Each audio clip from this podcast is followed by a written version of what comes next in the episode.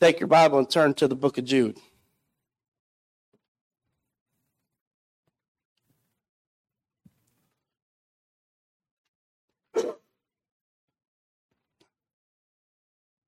Jude, starting there in the 22nd verse. Well, actually, let's go back to the 17th verse. But, beloved, remember ye the words which were spoken before of the apostles of our Lord Jesus Christ. How that they told you that there should be mockers in the last time who should walk after their own ungodly lusts. These be they who separate themselves sensual, having not the Spirit. But ye, beloved, building up yourselves on your most holy faith, praying in the Holy Ghost, keeping yourselves in the love of God, looking for the mercy of our Lord Jesus Christ unto eternal life. And of some have compassion, making a difference, and others save with fear, pulling them out of the fire, hating even the garment spotted by the flesh. Now unto him that is able to keep you from falling, to present you faultless be for the presence of his glory with exceeding joy. To the only wise God our Savior be glory and majesty, dominion and power, both now and ever. Amen. Let's pray. Our gracious Heavenly Father, as we come before your throne this evening, Lord, we heard even more this evening that more of uh, the members of this house, Lord, uh, have fallen sick, Lord.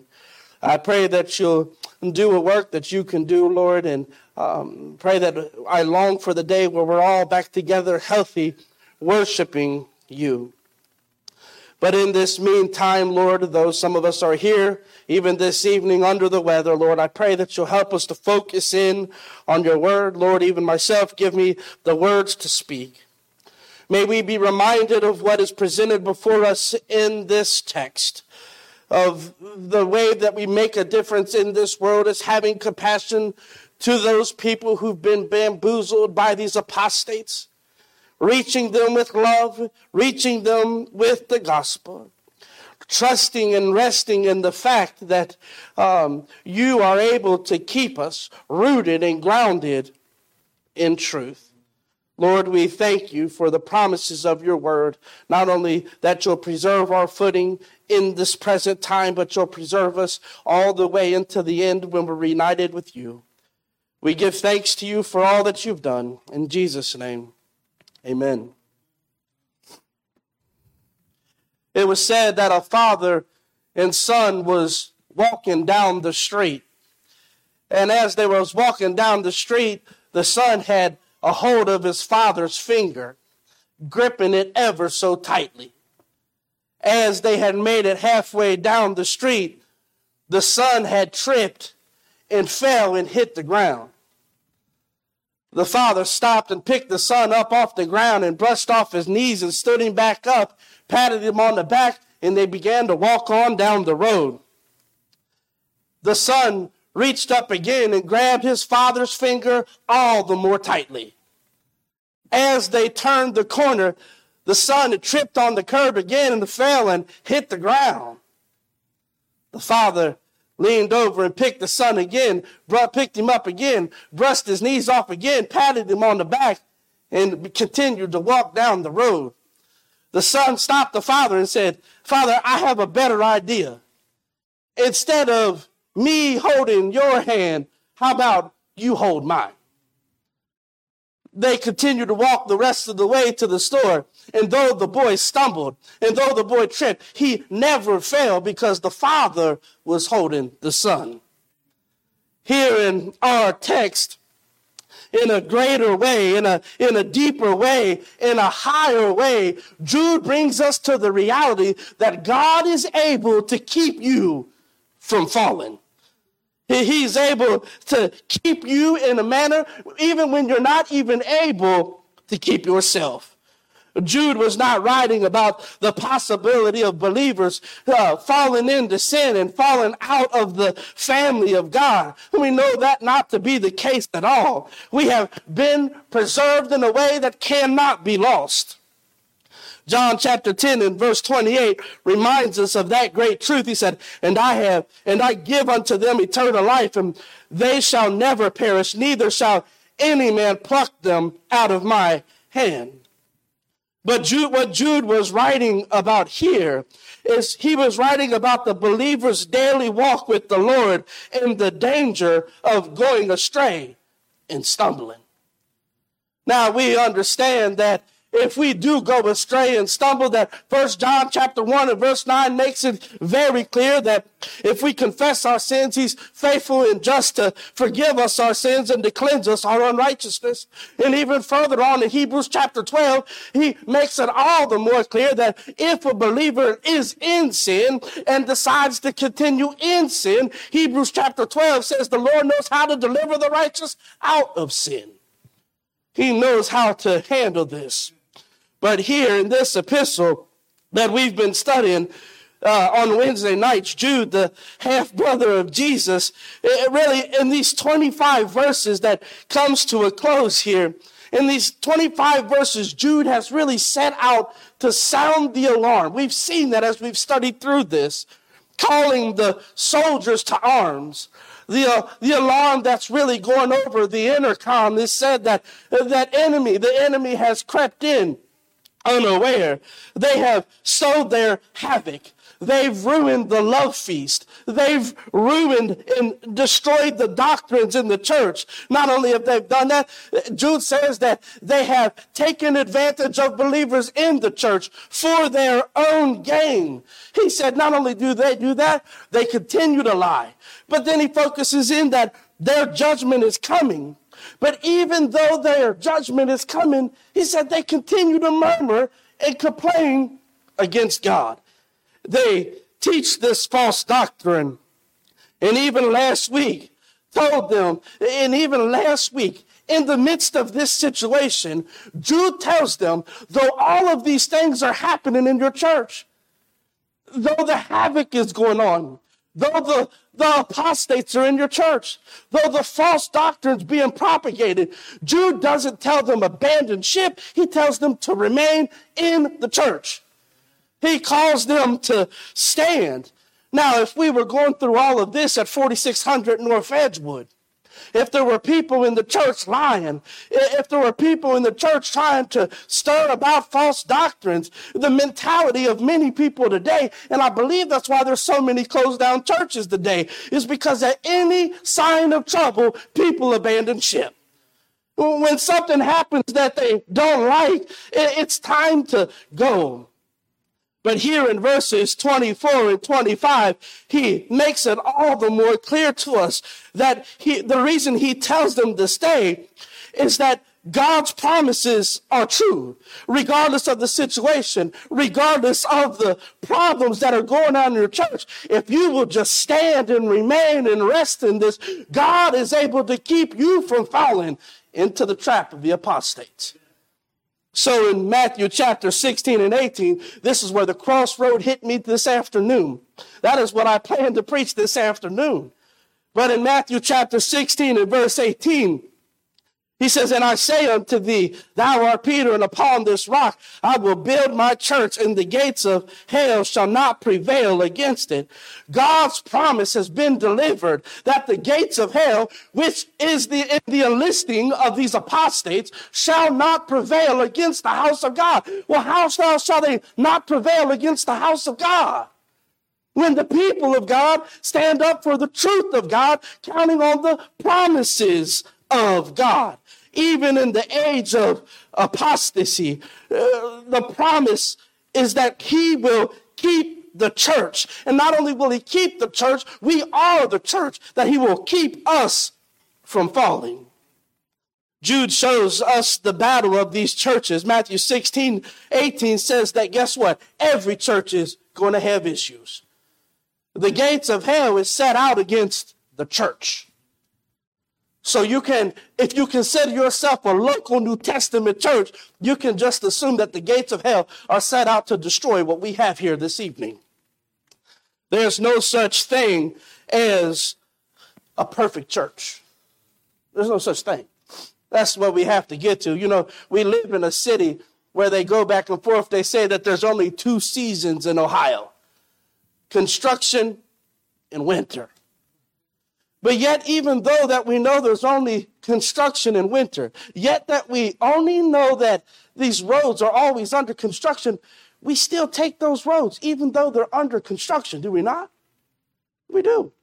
When you go to a restaurant, and the restaurant says on the side of it, under construction, but still serving, we will go inside the restaurant and eat there because that is our favorite restaurant, even though it is under construction.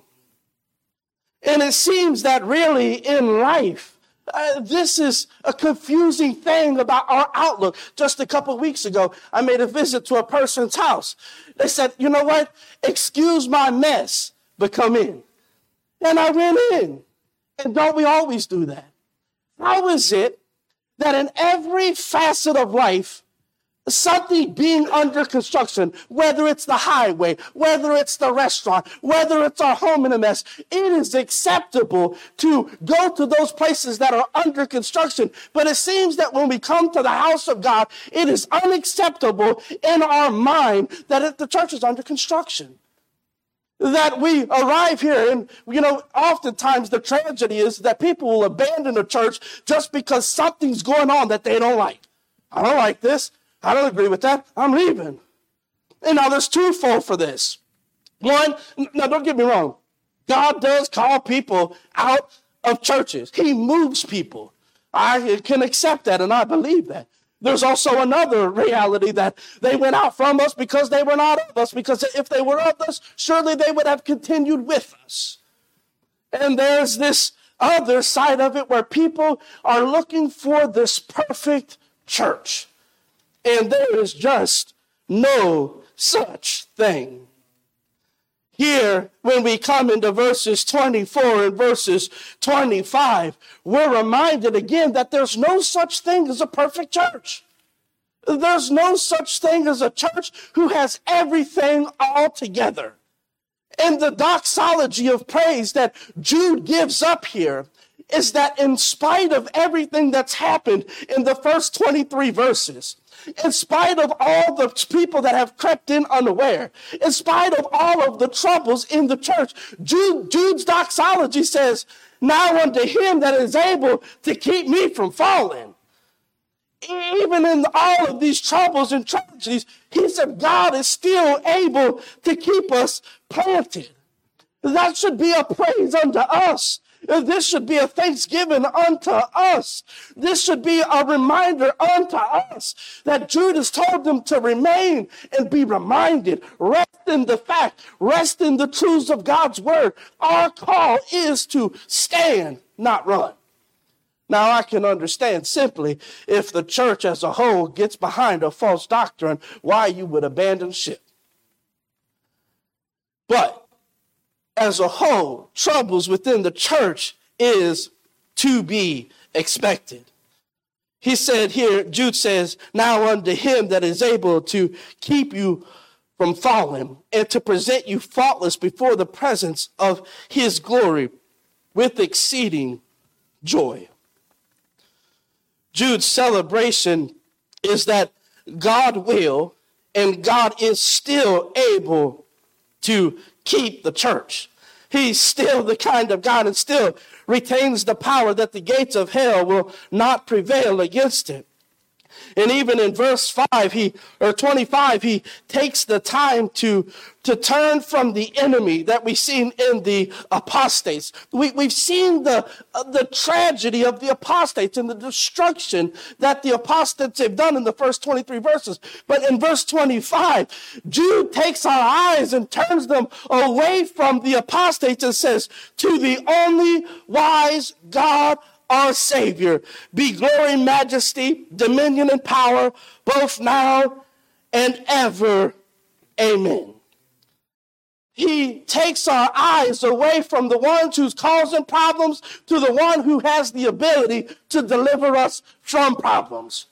Three different times in the New Testament, we have been offered up doxologies where people have broke out into praise because they have been reminded that they serve a God who is able. here in this text, Jude chapter uh, 1 and verse 24. Now unto him that is able to keep you from falling is one. Romans chapter 16 and verse 25. Now to him that is of the uh, of power to establish you according to my gospel and the preaching of Jesus Christ according to the revelation of the mystery which was kept secret since the world began.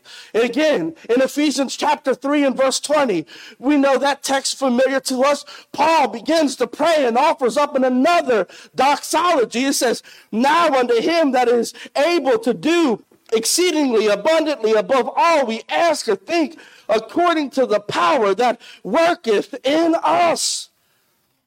It is something joyous. It is something exciting to be reminded that we serve a God who is able to overcome that which we face.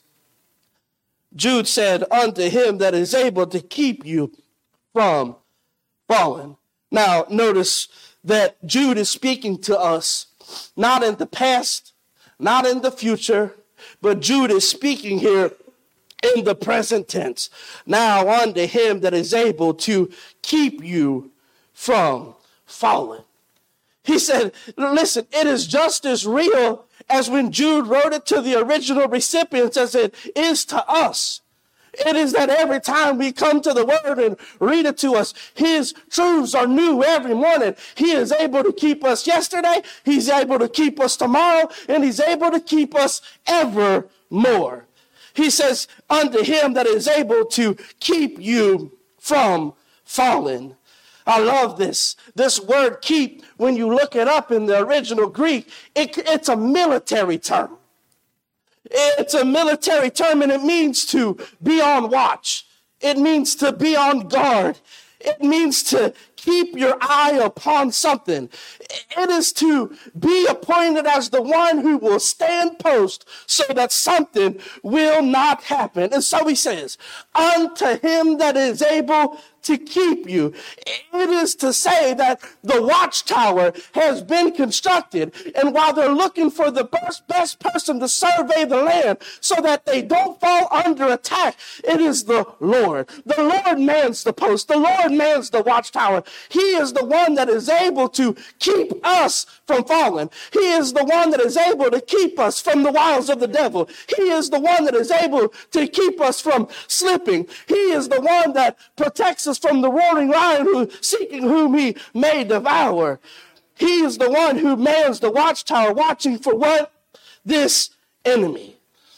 This word, keep you from falling. And the word falling in the Greek, it's more emphatic than just saying falling. Matter of fact, you could take it really two ways in the Greek. It's to say that he is able to keep you not only from falling, but our God is so powerful and so mighty that he is able to keep you from stumbling. Unto him that is able to keep you from stumbling. This is a reminder to those whom Jude was writing to in the age of apostasy, the, the tangled web that was now inside of the church, all of the false doctrine, the worry and the risk of being tricked, I mean, think about the devastation that you would feel if you felt it even today that the, our church personally had fallen under attack and that there were members within the church who were teaching false doctrines and trying to take advantage of other people in the church. And the thought process of how didn't we catch this sooner? Jude says that he's able to keep us from falling prey to the enemy. He is the risk of falling is great because the enemy of our soul, the devil, this old serpent, as we said, is a roaring lion seeking whom he may devour. He's constantly seeking and is desiring to find a way to cause us to stumble. And none of us are above stumbling. None of us are above falling. None of us are above making mistakes uh, when I get into Psalm 73, I'm always reminded at the reality of how well Satan can paint a portrait in our mind to pull us in. Psalm 73, Asaph, when he was writing that psalm, he said, I almost slipped. But as for me, my feet were almost gone. I had well nigh slipped because this man of God, this believer, had become envious of the wicked. He was envious of the foolish, envious of the prosperity of the wicked.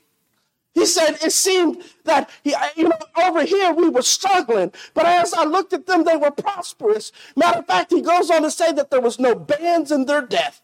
It didn't even seem like anybody was dying over there. Everybody was had good health. Everybody seemed to be strong. It seemed like the camp of the wicked was flourishing more than ever. Their strength was firm. He said they're not in trouble as other men. And he even closes that last portion up and say, neither were they plagued like other men. Just did not seem that they were afflicted at all. He said, As I surveyed their standing, I became all the more envious.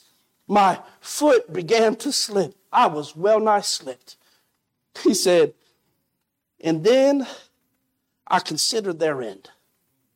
I went into the house of God, the tabernacle of God, and I considered their end. And guess what? His foot didn't slip. He was reminded the God of Jude chapter 24, the one who is able to keep you from falling, the one who is able to keep you from slipping, the one who is able to keep you planted. Asaph was reminded of their end, but it was through the light of God's word.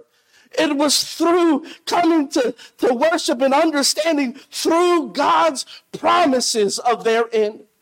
David said in uh, this David said in Psalms, uh, I think it was oh man, 130 or whatever, I can't remember, but he said, He will not suffer thy foot to be moved. He that keepeth thee will not slumber.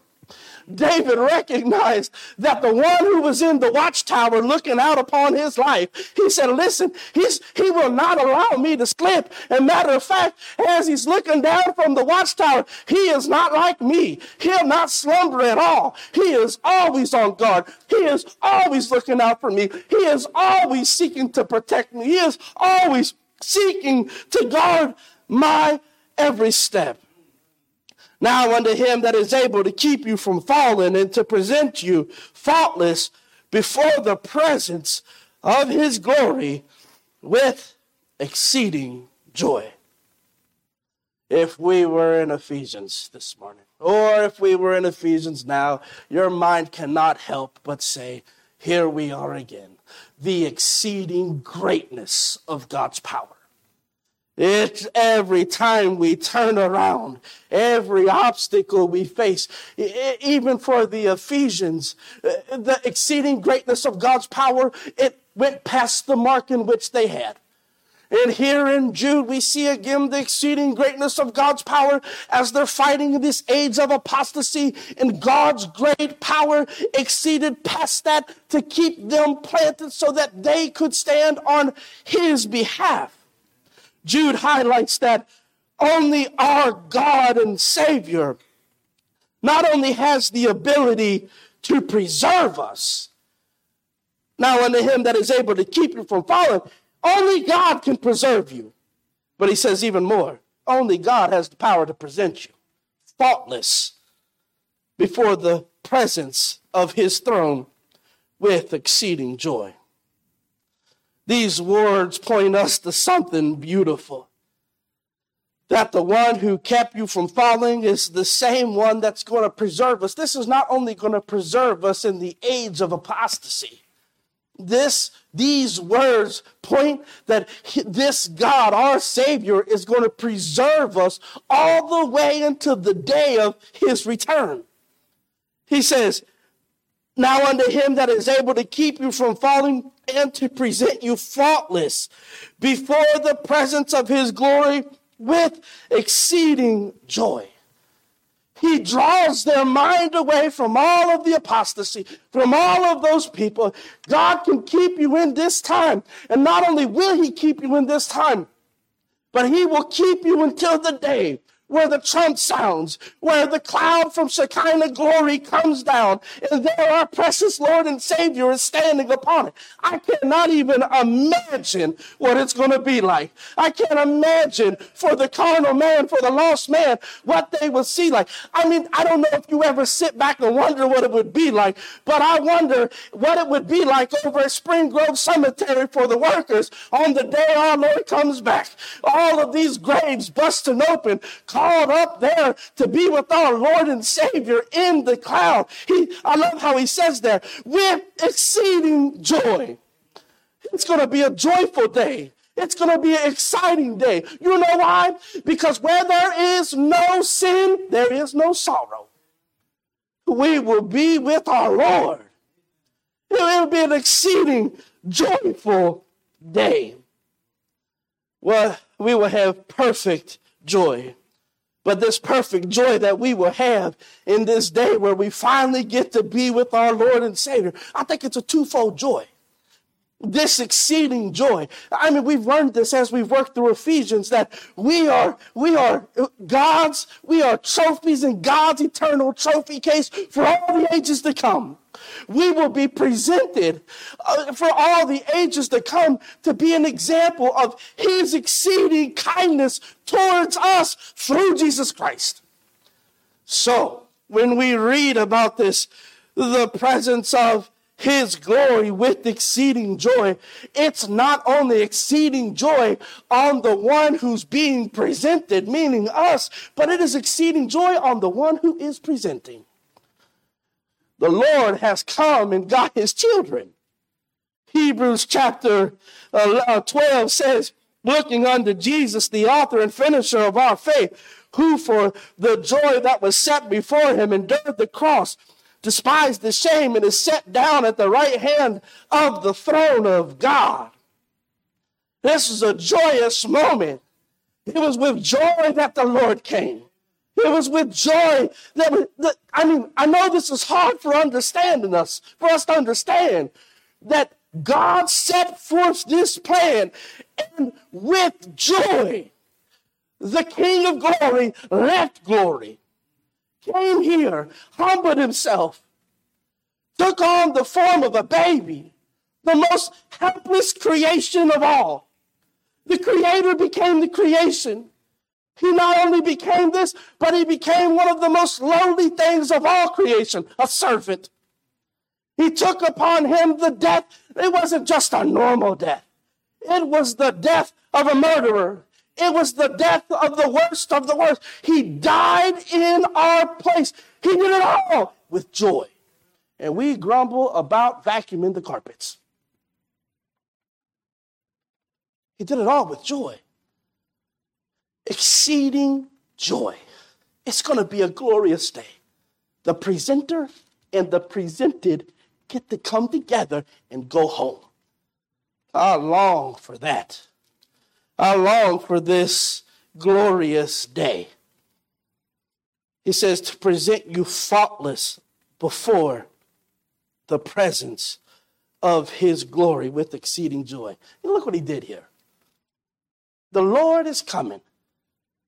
And he alone, look how he gives the backhand to the apostates. They didn't believe in Jesus. They didn't even believe that they needed a Savior. They didn't believe that they needed help at all. They believed that they were completely settled in their own ways. And he says here, and to present you faultless before the presence of his glory with exceeding joy. It is Him alone that can present us faultless. It is Him alone and His atoning sacrifice that even can wash away our sins. So he brings the readers back home. He hits reset and brings them back to the most simple, basic truth. He fixes our eyes upon Christ and his glorious splendor. He says, the presence of his glory with exceeding joy. And as he sits back and marvels, Jude marvels about what has happened in his life through Christ. how through Christ he's now going to be able to stand faultless before the throne. How through Christ, our Lord and Savior, this glorious thing has happened. He sits back and he marvels at this great thing that happened. And he, the next thing out of his mouth says, To the only wise God and Savior. I mean, who, what wisdom is this? To the only wise God, our Savior, be glory and majesty, dominion and power, both now and ever. Amen. To the only wise God and our Savior. Wow. Matthew 121 comes to mind yet is the reality what these apostates denied. Even more, the apostates, as I said, denied that they needed a Savior. Jude says, even more, I'll tell you three things. He's the only wise God, our Savior. Belongs to Him is all glory and majesty. Glory and majesty. And even more, dominion and power, both now and ever. Amen. I love when you read through Colossians, Colossians chapter 2 and the third verse, it says, In whom, in whom are hid all the treasures of wisdom and knowledge. In him. It doesn't matter. His wisdom is far beyond our understanding. So, you may be thinking to yourself, why did you skip verses 22 and verses 23. Well, because in my mind, when it says, and of some have compassion, making a difference, and others save with fear, pulling them out of the fire, hating even the garment spotted by the flesh. You know, when my kids or we're doing a task, we have a light bulb that's on the stairs, that's as you're going down none of us like to lean over and try to get that light bulb until the other person we know is hanging on to the ladder, hanging on to us so that we know that we're not going to fall. So, in my mind, it does me much joy to know that as I'm snatching brands from the fire, there's no risk of falling in because He has firmly planted my feet. I'm not going to slip not because of who I am, but because of who He is. And the reminder for all of us is this and of some having compassion making a difference. We have to realize this that Jude wrote to the local New Testament church who had been besieged by apostates. They had overwhelmed the church. And yet, Jude tells us in order to save those who've been bamboozled by the apostates, you're not going to do this by violence or anger. It's by having compassion. Even those people who are in our today and age falling madly in love with Joel Osteen and Kenneth Copeland and all of these other people who preach false truths, false hopes, old smiling Joe. We're not going to reach them by slandering, so to say, their apostates, but by getting down to the core doctrines with compassion, trying to point them back to the reality of why it's wrong with love, with care. It takes nothing to slander someone else's faith. It takes time to invest into understanding someone else's belief so that you can reach them with the truths of God's word having compassion, making a difference, snatching brands from the fire, and all the while knowing that He's going to keep us from falling. Let's pray. Our gracious Heavenly Father, Lord, we thank you for this time in your word this evening. Lord, I pray that you'll uh, let it be on our hearts. Remind us constantly, Lord, about what this epistle here, these short 25 verses in the book of Jude, teaches us. We give thanks to you for all that you've done, Lord. We magnify your name. May we be mindful as we go out in this world and see people victim of circumstances. And yet we have to be mindful in the way we reach them with this word. Lord, we give thanks to you for all that you've done. We praise your name. In Jesus' name, amen.